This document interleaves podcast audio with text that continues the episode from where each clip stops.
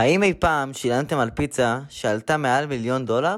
אחד הדברים הראשונים שהיה אפשר לקנות בביטקוין היה הפיצה שמחירה היה 10,000 ביטקוין. כיום מחיר זה שווה למעלה מחצי מיליארד דולר. אם כבר ניחשתם, ואם לא, הנושא שלנו היום הוא מטבעות דיגיטליים. בפודקאסט אנחנו נציג את העיקרון שעומד מאחורי מטבעות דיגיטליים. איך הם עובדים, ואיך מוצאים מטבע שיכול לעלות. אבל רגע, שאנחנו נציג את עצמנו. שמי יאלי, ושמו של שותפי לפודקאסט הוא יניר. אנחנו תלמידי כיתה ט' אחת, ממקיף ז' בבאר שבע, ואנחנו מציגים את תשדיר הפודקאסט שלנו, כחלק מתוכנית המירים שהוא עובר איתנו על ידי עופר. המטבע הדיגיטלי הראשון שיוצר היה הביטקוין. הוא נוצר לראשונה בשנת 2008, והיה אפשר לקנות איתו מעט מאוד מוצרים. המטבע נוצר על ידי קבוצה של אנשים, ומטרתו הייתה להוריד את התלות של ערך המטבעות בגוף מרכזי. נכון, לדוגמה הדולר הוא מטבע של ארצות הברית, ולכן ארצות הברית צריכה לדאוג שהדולר לא ירד ולא יעלה יתר על המידה. בביטקוין זה לא ככה.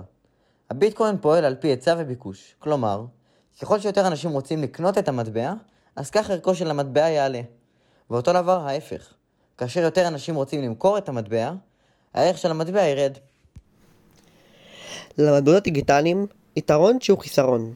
אם אין גוף מרכזי ששולט על ערך המטבע, אז המטבע יכול לעלות ולרדת בלי פיקוח מגורם חיצוני. לבעיה זו נמצא פתרון.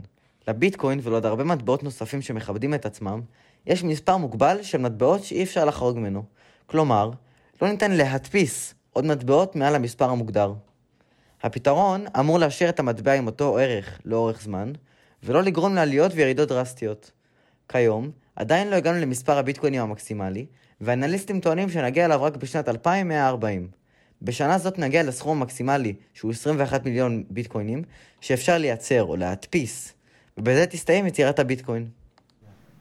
בואו נדבר על הונאות אפשריות במטבעות דיגיטליים. אנשים יכולים להיכנס לרשת הביטקוין ולהכריז שיש להם שני ביטקוין, ואם אין גוף שמפקח, אז הרשת יכולה להחשיב את זה כהעברה בנקאית לאותו אדם. גם לזה מצאו פתרון. כיום, יש דבר שנקרא חציבת ביטקוין, שאמורה להחליף את מה שהבנק עושה, ולהפליג את החששות ממסחר בביטקוין. התשובה היא ארוכה, אבל די פשוטה. כל ביטקוין שאנשים שולחים, עובר דרך רשת הביטקוין.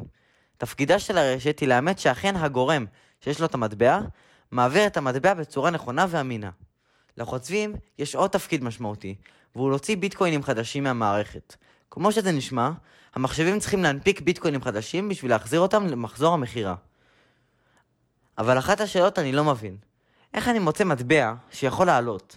כי כיום, רוב המטבעות כבר עשו את התשואה הגבוהה שלהם, כמו ביטקוין, שכנראה לא יעלה מאוד בקרוב. אז איך בעצם אני מוצא את המטבע המושלם? תום מונקאי, אדם העוסק במטבעות דיגיטליים ויזם אינטרנטי שטוען כי יש להתייחס למטבעות דיגיטליים כמו שאתה מתייחס לסטארט-אפ. כי לכל מטבע יש בעיה שהוא בא לפתור. לדוגמה המטבע איתריום שכיום בסביבות 2788 דולר נוצר במטרה להחליף את הביטקוין. האם ידעתם שהמטבע איתריום מהיר יותר מהביטקוין והעמלות שלו נמוכות בהרבה מהעמלות של הביטקוין? הוא גם אומר שבשביל למצוא את המטבע הבא שיעלה צריך שהאנשים שמכינים אותו יהיו אנשים עם ידע בתחום שיודעים מה הם עושים.